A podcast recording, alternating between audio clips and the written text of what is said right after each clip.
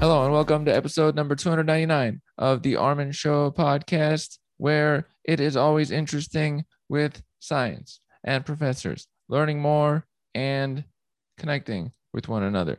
On this episode, close to 300, we have Professor Elizabeth S. Anderson. She is a professor at University of Michigan, Arthur F. Thurnau Professor and John Dewey Distinguished University Professor of Philosophy and Women's Studies at that university, and specializes in political philosophy, ethics, and feminist philosophy, which is wonderful. Welcome to the show.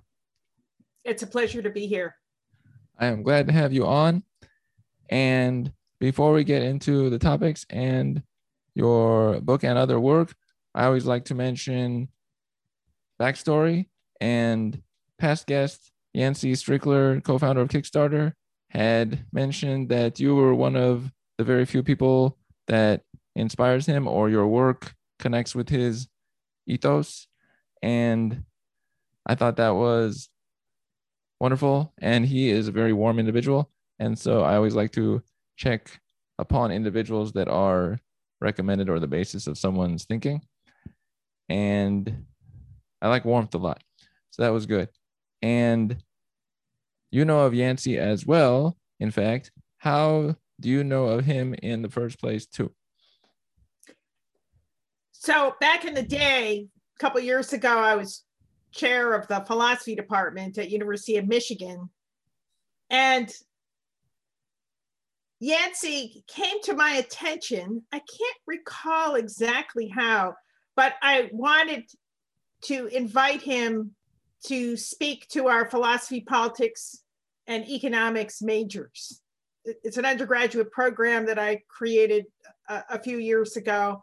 And I thought he would be really ideal for inspiring the undergraduates and giving them a vision of what enterprise can do. Enterprise is a topic I believe we will be covering. Did you guys speak in any form about your viewpoints or shared viewpoints of the sort? You know, we've talked a little bit about that, and also about like better ways to live. Right. That is a key thing. How can we live in a smoother way than we did 10 years ago, 40 years ago, 100 years ago, with a little bit more knowledge in our thoughts? Now, that is wonderful, and the connections of life. How did you get to your current position as a professor where you are? How did you get to this point from where you started? Why philosophy? Why not accounting? Well, you know, that's really a great question. So I was an undergraduate at Swarthmore College right outside of Philadelphia. I was originally interested in majoring in economics. That was my big thing. I was a real fan of economics. But as I was studying economics, it just raised some philosophical questions for me. Like in economics, they use this term preference, and people are always supposed to be maximizing the satisfaction of their preferences, and that's supposed to make them happier, they'll be better off. But I had a lot of questions about that, because a lot of times people in pursuing their preferences do stuff that isn't all that great for them. You know, like you might get addicted to drugs, and you, even as you're seeking the next high, you know that it's actually not making you better off, right? Right. You just get trapped. And there's just and it's not just that, but people do a lot of stuff that they come to regret, and that even as they're doing it, they take the extra piece of cake and they know they're going to gain weight, all this kind of stuff, right? And I was thinking, economics isn't really helping us understand when the satisfaction or pursuit of our preferences would be good or not, but it's in philosophy where we explore those issues, and also explore issues about the organization of society and whether it's just or not, or, you know, whether it helps people. And economics was taking certain things for granted, certain assumptions for granted that I thought needed to be explored and investigated. And that's really what led me into philosophy and majoring in philosophy, but I'm still a very heavy consumer of economics, and a lot of my work intersects with economics and is about how we organize work and production and markets and exchange. Mm-hmm. So it's sort of like economics didn't have some of the elements that you most resonate with that philosophy is able to tackle. That's right. Yeah. Mm-hmm. That's cool. Yeah, I think that's what differentiates different fields. It's like you would not go into one field because it's like, I'm not drawn, you're not touching on these key points that matter to me. And so you'd switch to a different category. That's pretty cool. Now, in philosophy, which subcategories have you delved into most, and who are some of the people behind, or they have views that you go with or have read from and based your thoughts on? Yeah, so let me just start by telling you what for me was by far the most influential course I ever took in philosophy. Mm-hmm. It was a course taught by a wonderful philosopher of science, Hugh Lacey, at Swarthmore College when I was an undergraduate. I took this course on the history and philosophy of science. And we studied the history of astronomy and physics from the ancient Greeks to about Newton, okay? And, you know, there was a scientific revolution that took place with Galileo, Copernicus, Newton, people like that. And then there was a lot of philosophical discussion that was happening about, well, what really, you know, the whole foundation of physics and astronomy was completely overturned during this revolution. And philosophers in the 17th and 18th century were all trying to figure out how that happened and why. And, you know, how do we know that this is a better way to do science? And so questions about knowledge and questions about metaphysics, like do colors really exist, or are they just subjective features of our mind that processes, you know, physical attributes in these subjective ways? And once I study the history of science, suddenly the history of early modern metaphysics and epistemology started making sense in a way they had never done before. And that gave me this amazing idea. When you look at philosophers of science, what they're doing is they're tackling metaphysical and epistemological issues that arise within the practice of science itself. That is, questions that arise outside of philosophy, you know, in the practice of other forms of inquiry, were the things that these early modern philosophers were trying to answer. And I thought, you know, how come we don't do ethics that way, right? In ethics, so much of it is foundational. You try to come up just by thinking hard with some foundational principle of ethics, like utilitarianism. Oh, we should just maximize happiness, right? Or the categorical imperative. We should only act on, you know, principles that we could universalize, that everybody could act on at the same time. Mm-hmm. Okay, and then you try to like figure out what to do on the basis of these very abstract and general principles. And I was thinking, well, you know, the philosophers of science don't think that we can come up with principles of science independent of actual empirical investigation that scientists are doing. So why should we think that we can come up with fundamental principles of ethics without looking at the actual ethical problems that people confront in their actual lives, and how that changes historically as we have to meet new challenges?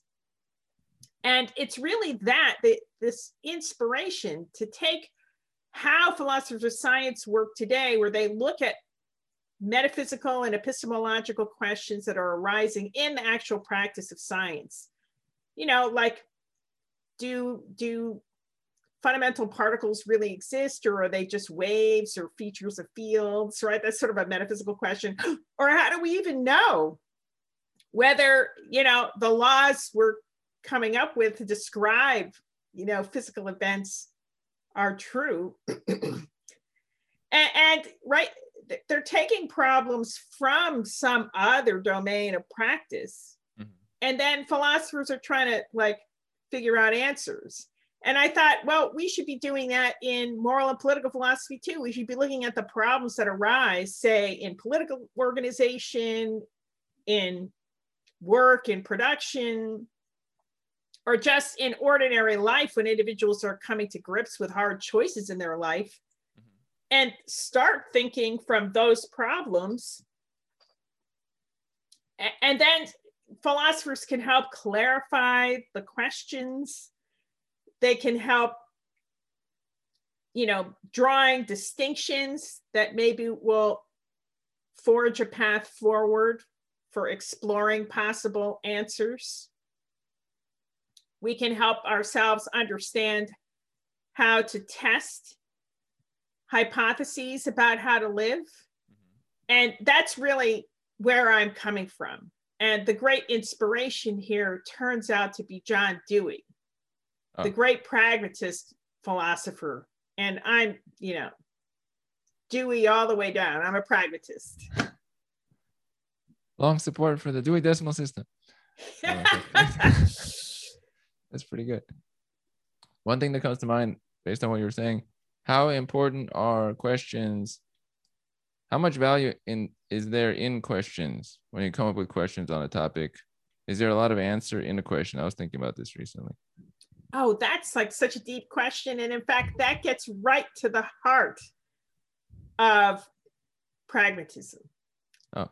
So Dewey thought that, suppose in the course of life, you face a circumstance in which you can't proceed as normal, as usual, just according to habit. Mm-hmm. Okay.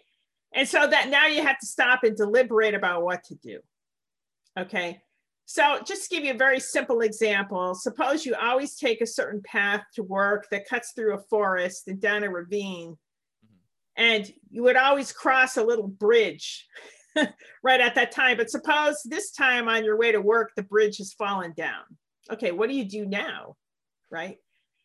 And that's when you, instead of like just walking mindlessly by habit, you can't do that anymore. Now the world has thrown up an obstacle and you got to figure out, well, I mean, do I have to find a different route? Should I call ahead and, you know, explain why I can't get to work on time?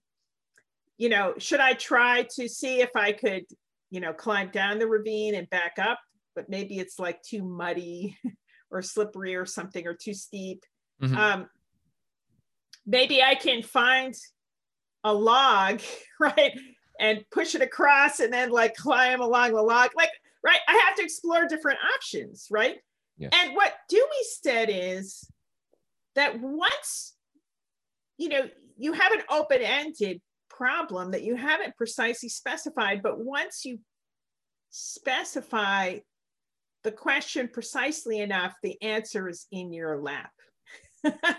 Right? That is, my problem is finding a way to get across. I've narrowed it down, maybe because I don't see another way around it. Okay. Mm-hmm. And hence my problem, maybe I can narrow it down, is finding a fallen log big enough that will hold my weight and is big enough to cross the entire ravine. You see what I mean? Right. And you get it. You specify your problem in greater and greater detail until the complete solution is already contained in your description of the problem. Mm-hmm. And so asking the right question in a way is the path to finding the solution. That makes sense. Yeah, I've had that feeling. Also, that's a good point about it. Suddenly, when you're kicked off of autopilot, you can't be on autopilot, and suddenly it's time to think, time to use the prefrontal cortex again. Yeah, exactly. Because most of the time, we are just creatures of habit. There's a lot of that. You know, we're just on autopilot most of the time, mm-hmm. you know, because we have limited cognitive resources. So we can't be deliberating about everything. And do we stress, and we know this is true, that in fact, performance gets worse usually if you're thinking too hard about it. You know, like if you're an athlete you just want to be in the zone, right? You don't want to have to be deliberating, you know, how do I swing the bat? No, you just got to be in the zone and you just feel it, right? And you do it right. Like it's in your subconscious and not in your conscious. Yeah. It's already there. Yeah. That's a great point. There's a couple of great life points actually that we're bringing up, which is good. I remember I read about that as far as sports players. You want to get to the point where you're not processing, or if you are, the quality of your ability goes down. They're not supposed to. Yeah, exactly. And so what's going on here, it's super important, is that, of course, the baseball player, the batter, has to be attuned to very fine, you know, features of the environment, how fast the ball's coming, you know, what curve it's coming in at and so forth. They have to be attuned to that, but they shouldn't be thinking consciously about it. It's like all of their reflexes and their perception has to be keyed into that, but you actually don't want conscious cognition intervening because that's slow and stupid. And so what's beautiful about this is that it takes like hours and hours of practice, but what you're practicing at is not some mechanical motion that's repeated exactly the same. No, what actually you're practicing at is getting that attunement between your body and the rapidly changing environment so that your bat can hit the ball in just the right place at just the right velocity and direction and so forth to, you know, bat the ball where you want it to go. Right. And so habits then become a matter of attunement and responsiveness to a pretty fine-grained variations in the environment. And that's why we shouldn't think of habit as these mechanical, stupid things where we're just like, you know, a machine that's just repeating the identical motion over and over again. Habits are not like that. They're actually subtle and responsive. When they're good, when they're really finely tuned, that's what they're doing. They're very skilled. Right. Oh, speaking on the point of responsiveness, what are your thoughts on the idea that level of responsiveness is associated with intelligence? How would those be connected? Oh, I agree, but we have to understand intelligence very expansively and not in this reductive way that you could measure with an IQ test or any other kind of test, mm-hmm. right? I mean, there's physical intelligence, right? and that's something you don't, paper and pencil tests are not going to measure that. Mm-hmm. And there's also, like for other kinds of habits, emotional intelligence, mm-hmm. right? I mean, if you say are in a job where you have to interact with other people, you need some emotional intelligence to sort of pick up on, you know, maybe something's making your coworker upset or whatever, or anxious, right? You got to be attuned to that and think, or students, you know, like I teach. And so I have to be attuned to when students are confused or anxious about something and help move them to, you know, greater self-confidence in their intellectual abilities and in the way they do philosophy and things like that. Mm-hmm. One thing I like when you're describing the story, well, two things come to mind, but the story you were describing earlier, the level of detail you brought to it as far as not having to go on the same regular path, it came to mind that I feel like the individual who takes something to full description or story or makes the question in full form will get much further in life than the person who goes like 20% and then kind of says, and you get it, or kind of just shortens it at that point and doesn't describe it in full detail, because I feel like they do that everywhere they go.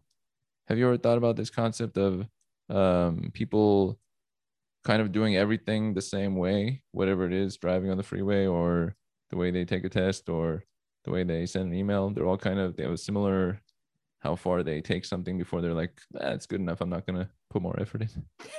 Yeah, so yeah, there definitely are people like that. I mean, you can also, I have to say, get a little too obsessive and too perfectionist. Sometimes you just got to like get the work out and right? Not have to polish it to the finest degree.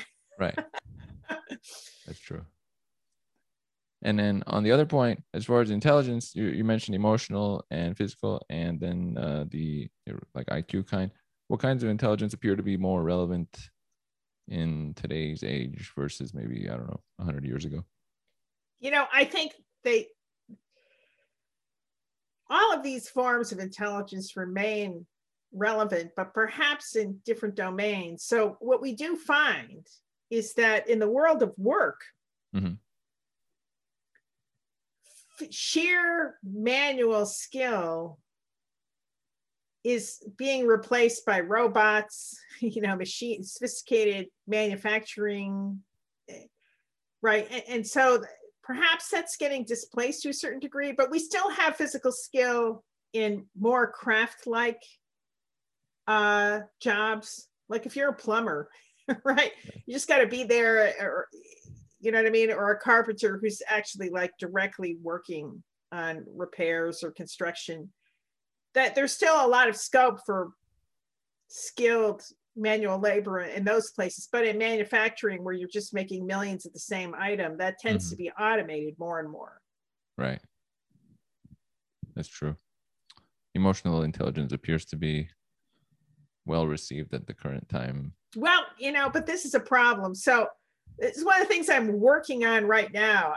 It's kind of a sequel to my book, Private Government, How Employers Rule Our Lives and Why We Don't Talk About It. I'm writing a book about the work ethic and the history of the work ethic for the mid 17th century to the present, with a special focus on the Industrial Revolution.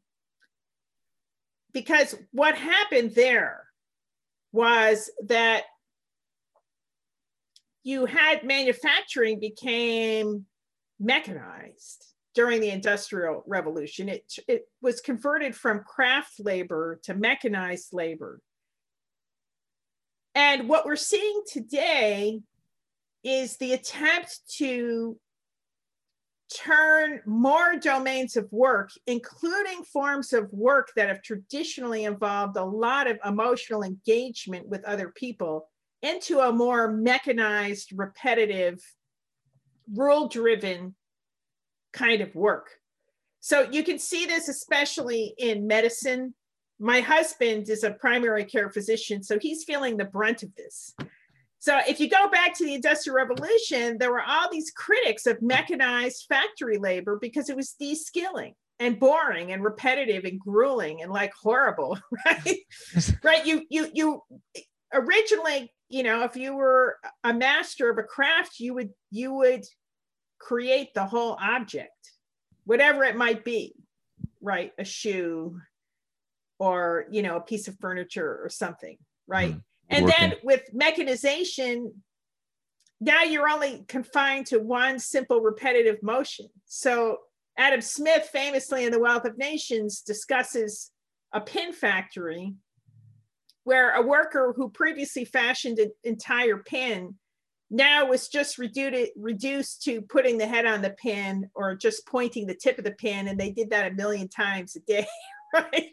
It's like repetitive and boring, and they've lost a lot of skill, right? And the thing is that that drive to automate and mechanize and de-skill and reduce to a set of fixed rules has now invaded the professions.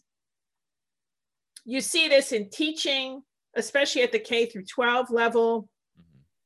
You have these charter schools that are based on fixed curricula and literally spell out every single word that the teacher utters. And every single thing, everything is precisely scripted. There's no room for deviation. Everything is on a rigid schedule. The students themselves have scripted responses that they have to repeat. Everything's turned into automation, right? And totally rule-driven. There's no autonomy. There's no independent thinking. And what happens in those kinds of schools, it is true, and I will grant that those schools enable children to get very high test scores, okay? But what's eliminated, right, is all this other stuff that you want education to do, which has to do with, you know, you want kids to be able to say, present their ideas before others and learn how to think for themselves and stand up for themselves and work as a team and cooperate and play well together and all these other things which are kind of eliminated in the steamroll obsession of getting high test scores. And the same thing is happening in medicine, where again, you know, they speed up the assembly line and now you got to see one patient every 15 minutes. So there's no room in the frenetic pace and all the rules. They have checklists of things you have to check up on now.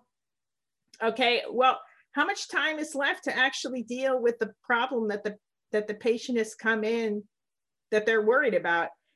And how can you deal with the fact that their problem isn't just a purely physiological thing, but it's also a form of suffering, that they're very worried maybe that this is cancer, right? And then you have to like probe their worries and how are they gonna cope? Or maybe say, oh, this isn't cancer. This is like, you know, just a minor thing, right? Right. I mean, there's all this emotional work that has to be done with effective medicine, you know, patient care, that gets eliminated because there's no time for that anymore. Nope, gotta go on to the next patient. So, you know, you just write a prescription on your pad, right?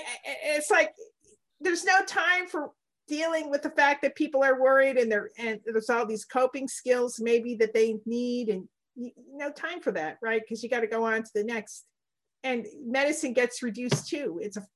So you see that drive to mechanization that was started in manufacturing, and it's de-skilling the professions now and cutting out what makes them meaningful for people.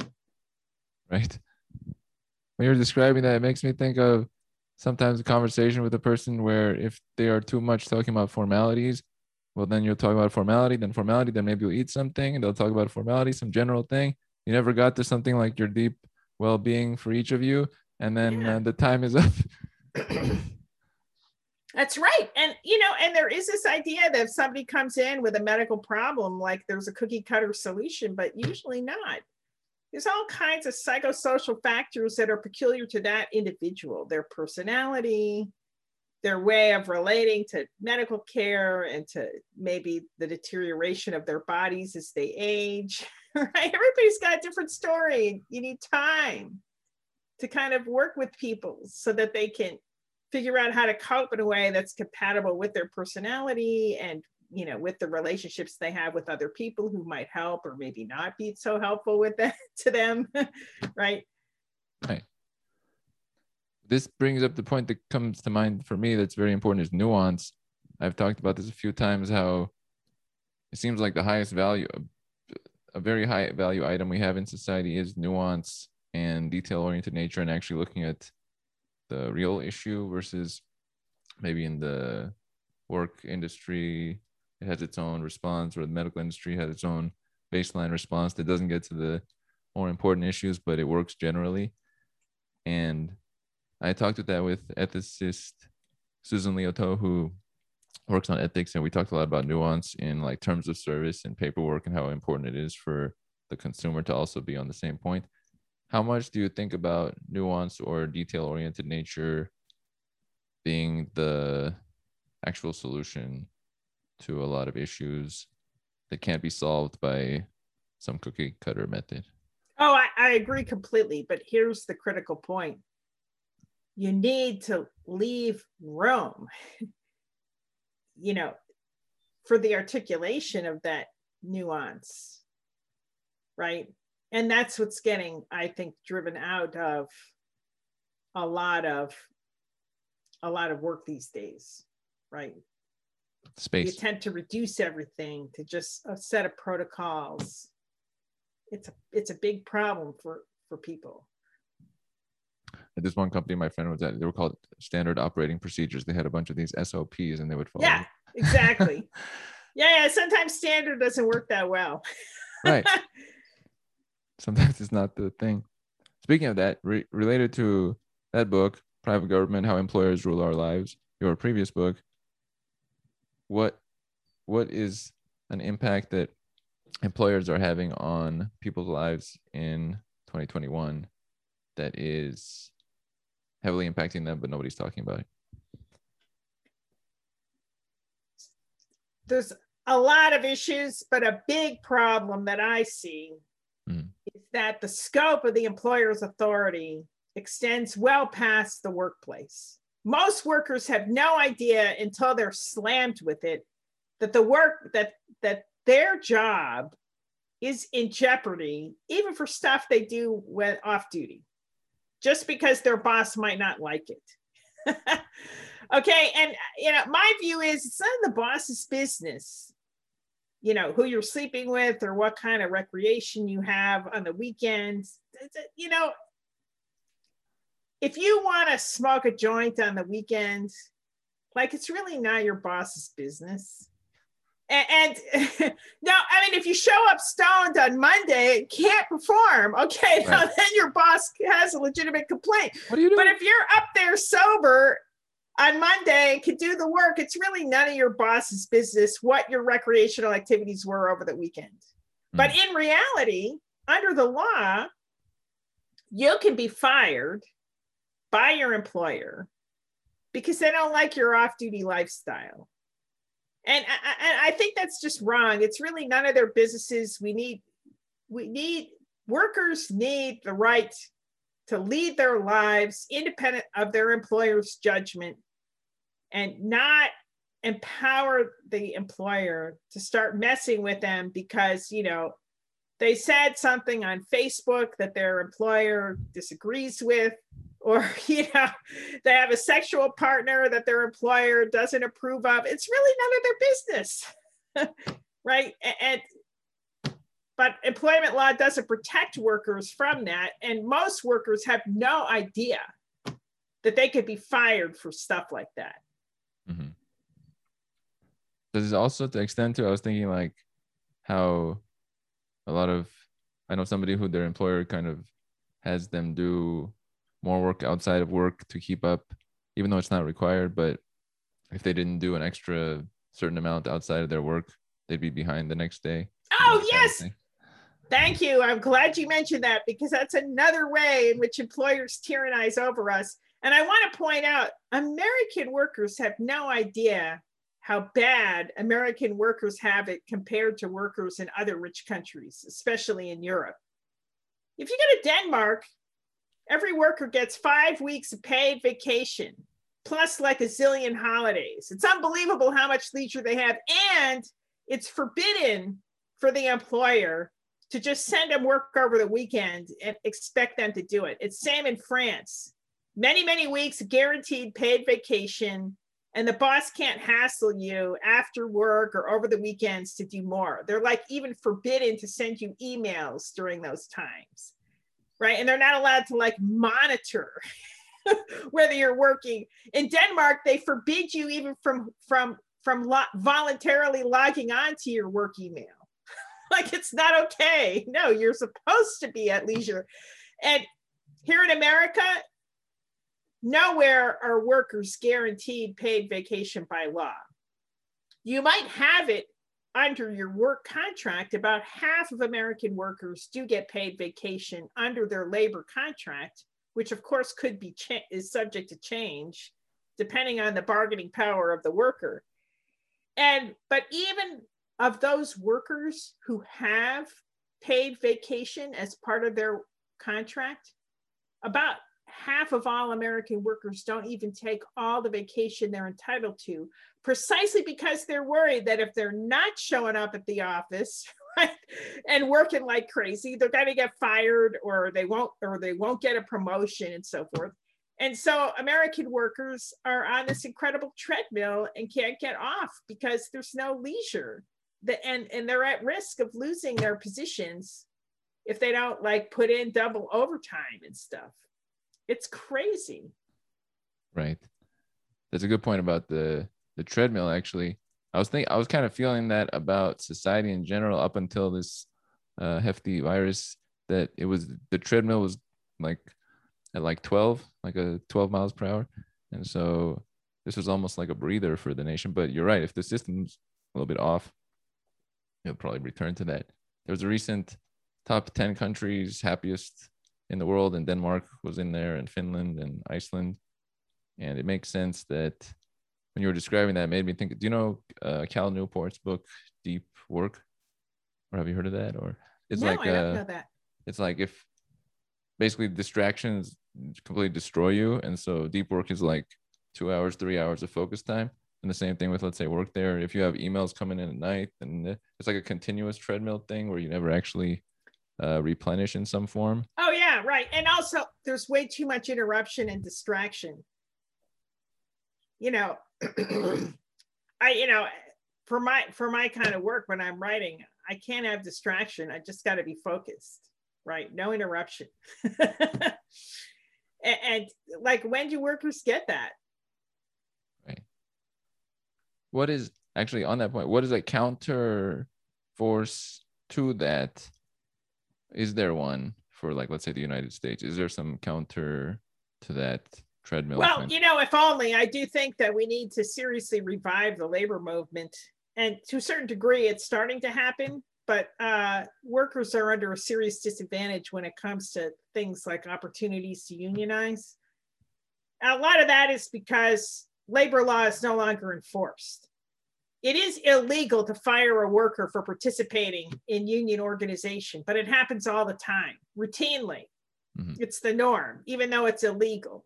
And there's no effective enforcement. You know, judges are stacked against labor. And so employers pretty much have impunity to do whatever they want.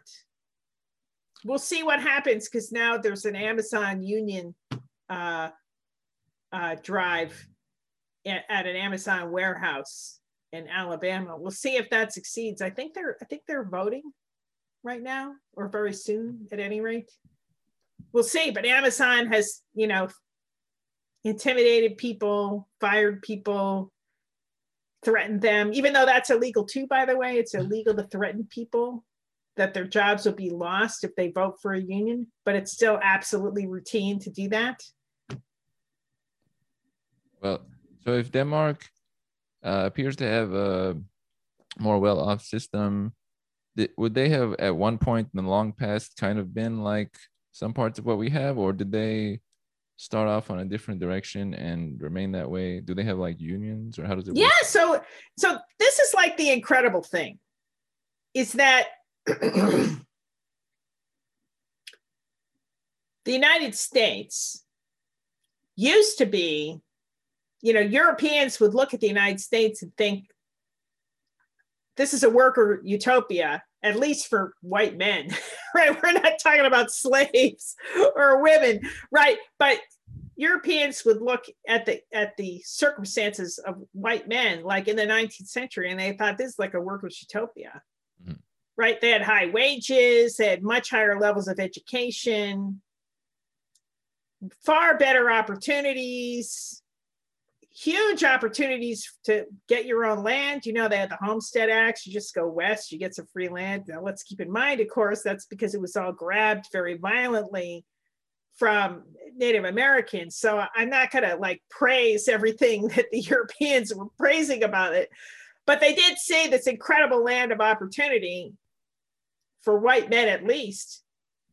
And, you know, for generations, American workers, free workers, were much better off than European workers. Oh. But what happened in the post-war era was the rise of social democracy in Europe, and certainly in the Scandinavian countries. And ultimately, social democracy delivered far better results for workers than anything the United States came up with. And so that's why, you know, workers in Denmark and Sweden, Norway, and so forth, right, are just way better off. And not only there, but even in Germany and France, they're generally better off. Part of it's due to higher rates. It's not so much higher rates of unionization, but the unions have much greater bargaining power. They have things like sectoral bargaining, where the unions can bargain on behalf of all the workers in a whole sector of industry. And they have these grand bargains, you know, between like conglomerations of employers and very large sectors of workers. And they just hammer everything out. But the other thing that's very important to the social democratic model, it was invented in Germany, but it spread. It's known as co-determination. And co-determination means that workers have a voice in management. They sit on the board of directors of the firm where they're employed, but they also participate in what's known as works councils, which regulate the day-to-day operations, like how work goes on the factory floor or just in the office on the day-to-day, what work conditions are like, what the pace is like, you know, what kinds of surveillance of workers is okay and what isn't, and so forth. Like all the details of what makes your workday go better or worse are not just exclusively dictated by, you know, the employer, but workers have a genuine voice in that. And that gives them dignity and respect, as well as, you know, some kind of standing where their interests are taken into account. A good point that just came up as you were describing it. It almost sounds like the average communication per capita in Denmark is higher than national communication or expression per capita in the United States. Like there's a good chunk of people that are, let's say, silenced in a way. Oh yeah, I think that's right. Because look, we could see this in the pandemic. Early on, when there was a shortage of personal protective equipment for healthcare workers, you had nurses and doctors complaining to the press or maybe just on social media that they didn't have enough masks and gloves and gowns and so forth. And then they would be fired for making those complaints. This is shocking and outrageous. And let's keep in mind that it is illegal in the United States under labor law to fire a worker for complaining about conditions. But if there's one thing that we know is that labor law is not enforced, and workers don't really have any serious recourse against the grossest violations of their rights, because judges don't care, because a pile of precedents very unfavorable to workers has piled up, and because many of them they work under mandatory arbitration, which means that if they have a complaint, they don't get the chance to have it heard by a court. In fact, it's heard secretly by some private arbitrator who knows that if they don't render decisions mostly in favor of the employer, they won't get their contract renewed. So you can guess how much less favorable mandatory arbitration is to workers than decisions rendered in the federal courts. Well, so if the same issue happened and it was in Denmark and the United States, the Danish person would have more of a support from... first of all, they'd be typically backed up by a union, so they can't be fired because it's a real serious union. They have a works council. They can direct their complaint through a works council, right? There's all kinds of internal ways of adjudicating instead of the boss just saying, I don't really care. I don't have to pay attention to you. No, they would have to pay attention because the work council is staffed half by employees who have an interest in paying attention and taking care, right? It's not just the boss deciding whether or not they're interested in hearing this complaint. They have to hear, because otherwise, you know, the workers can like force the issue since they're part of management too. That makes sense. It's like built into the system as part of it. Correct. Yes. One other related concept is there are more socially democratic there And as the world is becoming more connected, like we have the last 10, 15 years have brought almost all the countries on the planet to the table of internet connection and trade more so, I believe. Does that make the countries that are not as social or collectivist have a disadvantage versus the ones that are more group oriented?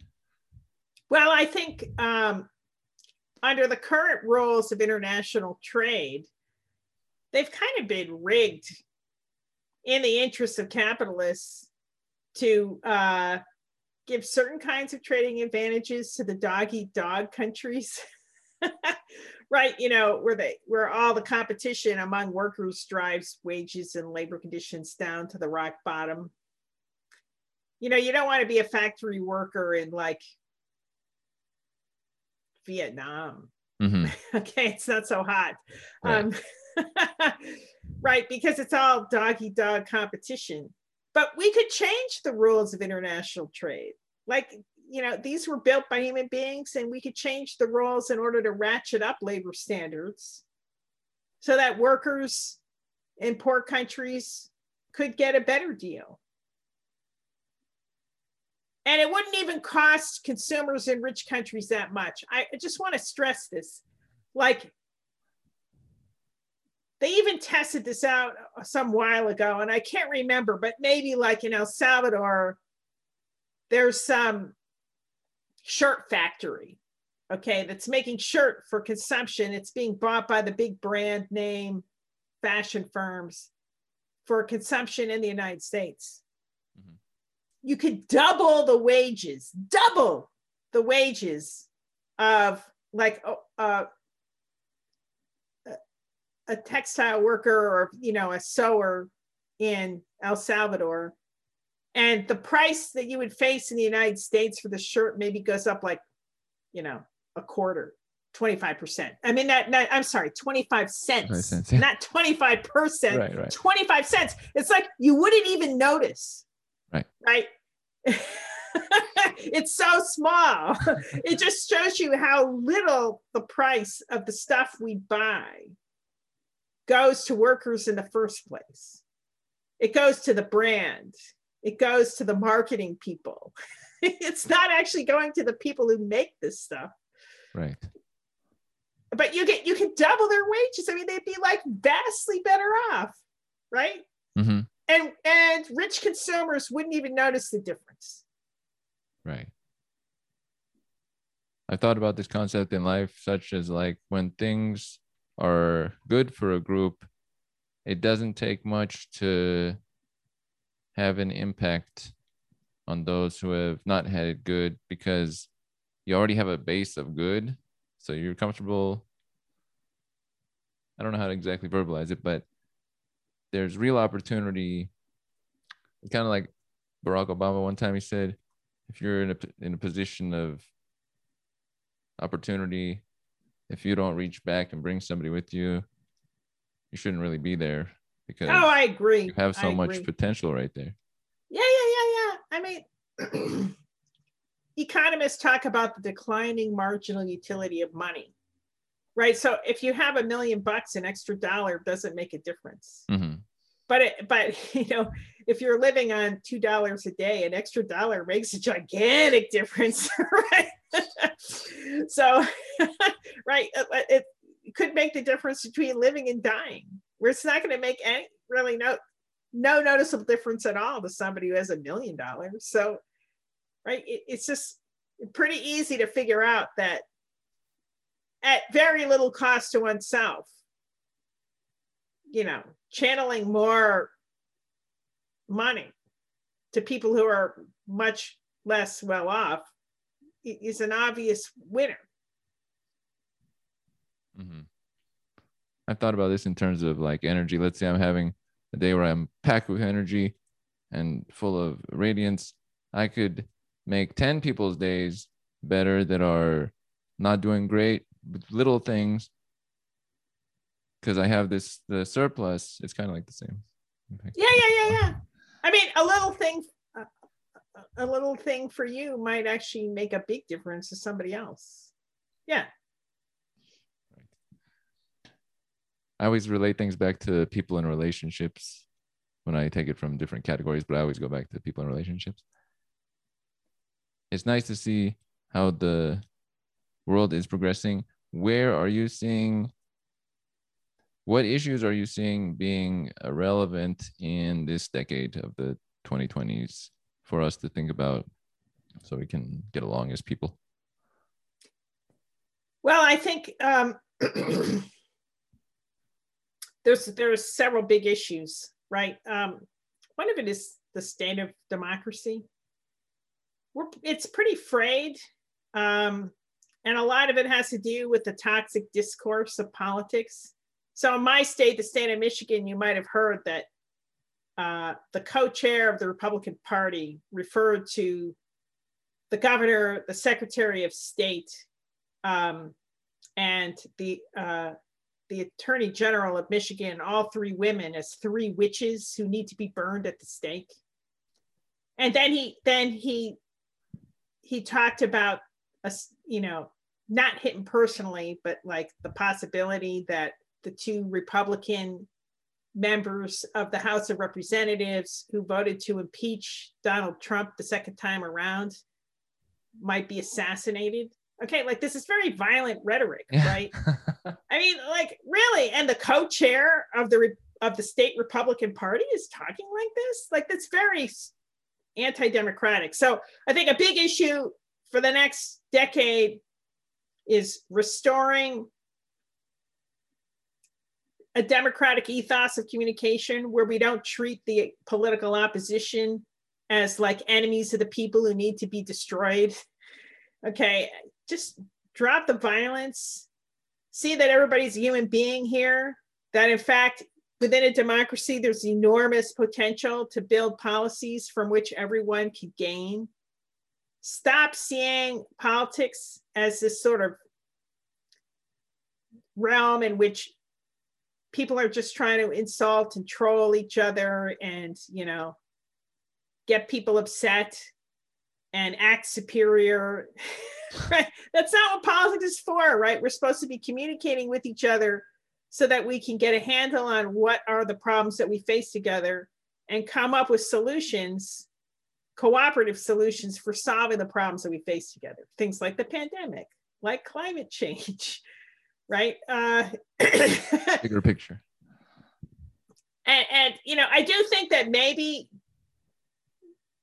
President Biden is helping us talk in more constructive ways. He talks in more constructive ways. He's not paying attention to all the backstabbing and trolling and insults and, you know, all the nastiness. He just is ignoring all that. He's always only addressing the American people, not the chattering politicians or people yakking on social media and being mean to each other. He's showing empathy for everybody. He's recognizing the costs that everyone has borne with the pandemic, right? And he's thinking carefully about working with Congress, coming up with solutions to help people. And I think people are hearing that and they're coming to recognize, you know, maybe government can work for everybody. And that's what I think the pandemic bill, the relief bill was all about. We can make government work for everybody. That's a profound message, and to experience that in our lives maybe will help us get off the acrimony and divisiveness and start serious cooperation. And that's something that I think all the democracies have to learn, because democracy is fraying at the edges in a lot of countries, not just the United States. Mm-hmm. I once talked with Peter Coleman from Columbia, and his book was about polarization and reducing it in some form because it doesn't tend to be helpful. It's totally not helpful. Look, if you interpret what anybody says as a move in a game of positioning who's better than who's morally superior or whatever, that's a catastrophe, because that's a zero-sum game where one person can rise or your group can rise only at the expense of some other group that's put down. It's toxic, it's destructive, and it's totally not real. because you're just engaging in this symbolic positioning rather than actually dealing with real problems that we face, which are serious. We have climate change, we have the pandemic, people die, right, from these things, right? These are real problems, and we got to get to the real problems, and that means we have to set aside all of this kind of jockeying for status by insulting each other. Right. It makes me think of a baseline example, like on the freeway, somebody cut somebody off and there was like a race and they cut them off and I won. And then like a minute later, they're on their path. And they're like, oh, what was that? I don't know. Yeah, right. Yeah, what? I mean, this is not a racetrack. Right. Why do you think of it that way? Right. It's very short. Why not just like drive safely, okay? Because, each of us has our own destinations to reach. There's some cool stuff over there, maybe. Yeah. It's kind of funny. One thing I like to check is, do you have any people, like one or two, that you would recommend I would speak with, or that comes to mind as far as people that you think would be interesting to talk with, if anybody comes to mind? From the greater world. Talk to my colleague Peter Railton. Peter Railton? Yeah.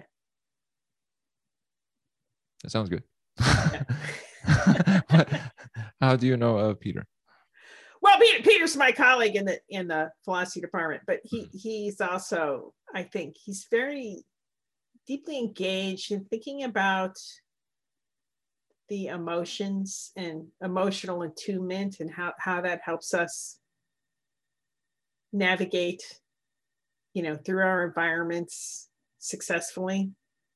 So I really, and he's very deep into the psychological research on this. Oh. So I think you'd enjoy talking to him. That sounds wonderful. And then I'll check with Peter. And then one last question is, if you had a megaphone to all people of the planet, what is the message you would want to tell them about one of the topics we have covered, or something you are currently working on that might help them in their mindset? I would say human beings work better together when we cooperate on terms of mutual respect and equality. And that requires always looking for win-win propositions rather than jockeying for a superior advantage over others. That is a clear and great message right there. Professor Anderson, I would like to thank you for having been on this episode of The Armin Show. Thanks for inviting me. Glad to, and we are out.